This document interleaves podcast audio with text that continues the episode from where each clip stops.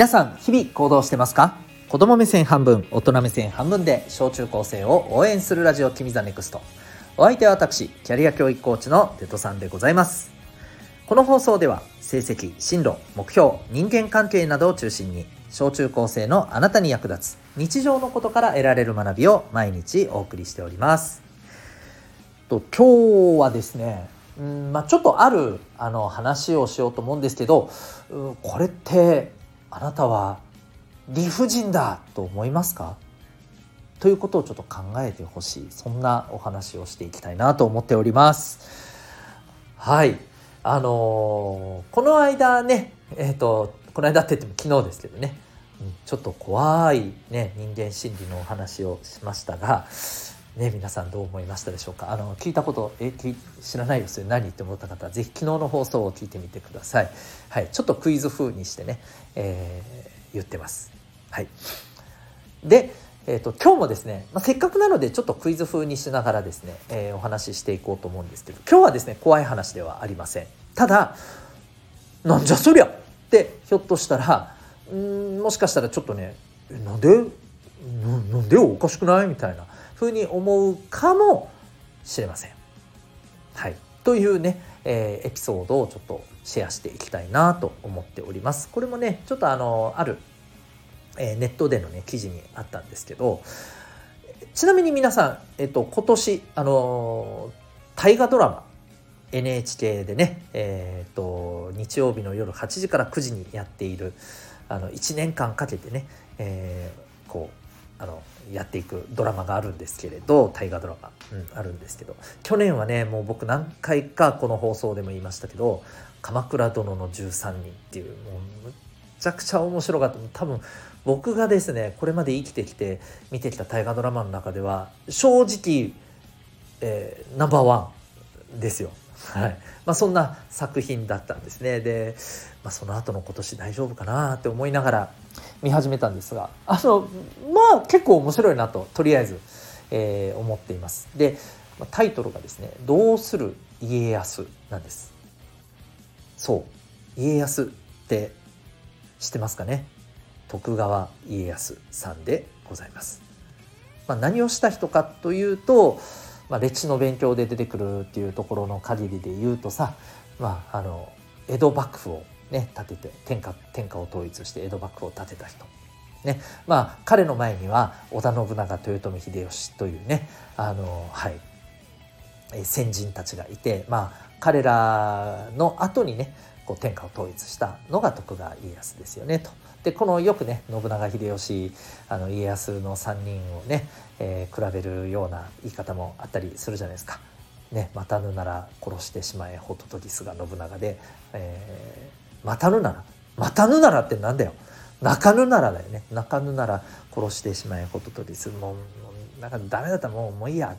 排除しろみたいな 怖えよっていう信長と、えー、泣かぬなら、えー、泣かせてみせようホトトギスということでね。これはまあ何としてでもこうやってみせるみたいなところに行く秀吉と、えー、泣かぬなら泣くまで待とうと、えー、辛抱強く待つんですよっていうスタイルの家康みたいなイメージがありますが。まああのー大河ドラマのねこの家康はねまあいろいろとちょっと賛否両論ありますけど今回のね家康さん。僕はちょっと見てみてもいいんじゃないかとおすすめですよ。あの正直ね歴史の教科書とかで伝えられてるようなね部分なんてね所詮ねあのその人の一側面でしかないんですよ。本当はもっといろんな面持ってたんじゃねえのっていうのがまあ当たり前で、まあ、そういうところをね大胆にねちょっとこうひねっていくのがドラマの僕はあの良さだと思っていて、まあ、もちろんねあんまりにも嘘ばっかりにするのは良くないですけどまあこういう特にこのその人の在り方とかはねあのあるんじゃないかと思ってます。まあでごめんなさい前置き長くなりましたけど、えー、この家康さんのお話でございます。はい、でですね家康さんがですねこれあのこれは本当の話らしいんですよね。うんあの実際に歴史を研究している中でそういうエピソードがあったということがね分かったらしいんですけどあの、まあ、ある時ですねこの戦の後にね、うんえーと、こう敵の大将の首を取ってきましたみたいなね、えー、旗本っていう役割をしてる、まあ、あの侍の一人がねこう敵の大将ねあの討ち取ってきましたよ、ね、来たわけです。で家康さんは「おおそうか」と「よくやったな」と。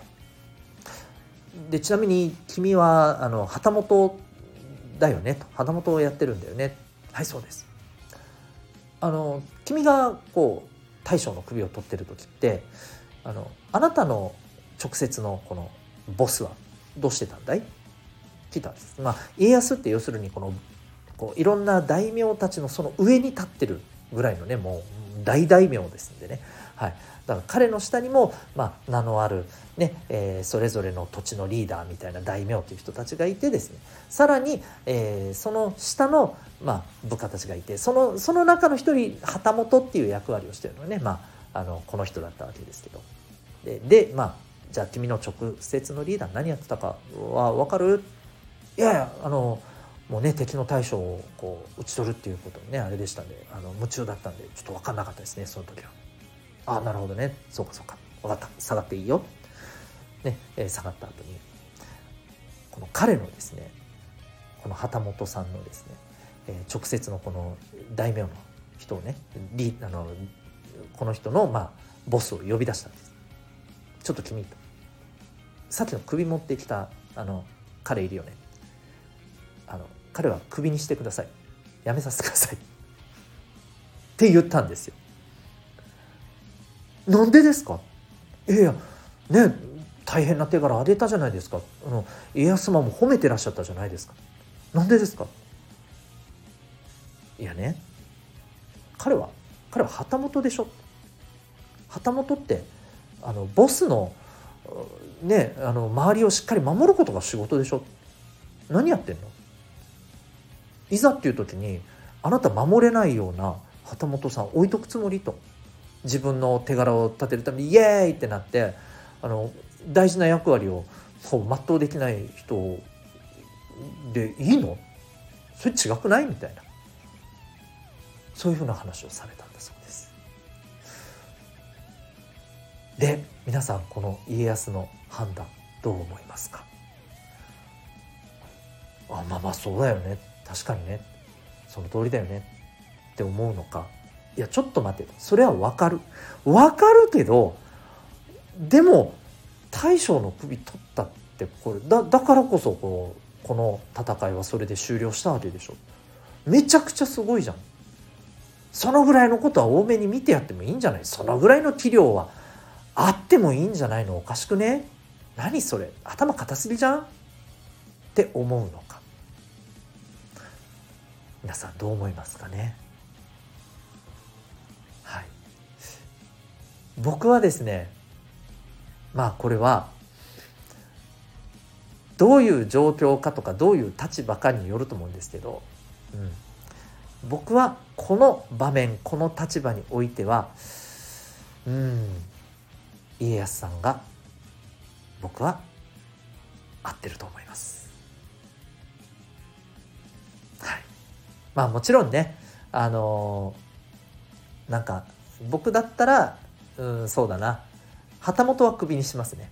うん、ただまあ頑張った功績はどこかの形で認めて報いるっていうことは代わりにやってあげるんじゃないかなと思います。うん、だけど旗本としては失格だなと思います。はい。それはまあ理由としてはねもう本当にあの言ってる通りなんですけど自分が何をすべきか自分が今どうあるべきかっていうことがどれだけ分かってるのかっていう話だと思うんですね。で僕はこの彼のセリフがね問題だと思います。いや分かんなかったですどうしてるか。だって夢中だったんでここですよね周り見てないじゃんチームプレーできないじゃんね今はパスを回してじっくり見る時間だっていうふうに例えばさサッカーとかさバスケットボールみたいな団体競技とかでもさそういう時間があっても「いやいやいやいや」ってって勝手に突っ込んでやってたりするわけでしょ。大丈夫って感じだよね。うん。まあ、もちろんその人がねとんでもない力を持っててスーパースターでこの人の活躍だけでチームが勝っちゃうんだったらまあそれはそれでいいのかもしれませんけどうん。そう。だでもねこれねあのただ言っておくと僕はこう思うけどそれが絶対正しいとは思ってません。だから違う意見があってもいいと思います。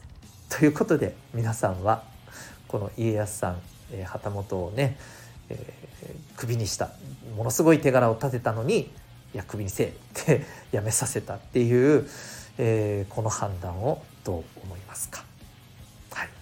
ということで、えー、ちょっとね考えてみてはいかがでしょうか。はいまあ、これリーダーとしてどうあるかとかね、うん、そういうところですごくね大事なことじゃないかなと思ったりしてます。はい、あの部活とかね、えー、なんかクラスとかチームとかでなんかねちょっとリーダーみたいなのを務める人はちょっと考えてもね特に特にねそういう人はちょっと考えてじっくり考えてみてもいいんじゃないかななんて思うお話でございます。えー、ぜひ考えてみてください。あなたはどうでしょうか？ということで今日は、えー、これ理不尽だと思いますか？というテーマでお送りいたしました。最後にお知らせでございます。えー、私が運営しているオンラインのコミュニティがあります。えー、民学と言います。興味がある方はウェブサイトへのリンク貼ってますのでご覧になってみてください。あなたは今日この放送を聞いてどんな行動を起こしますか？それではまた明日学び大きい一日を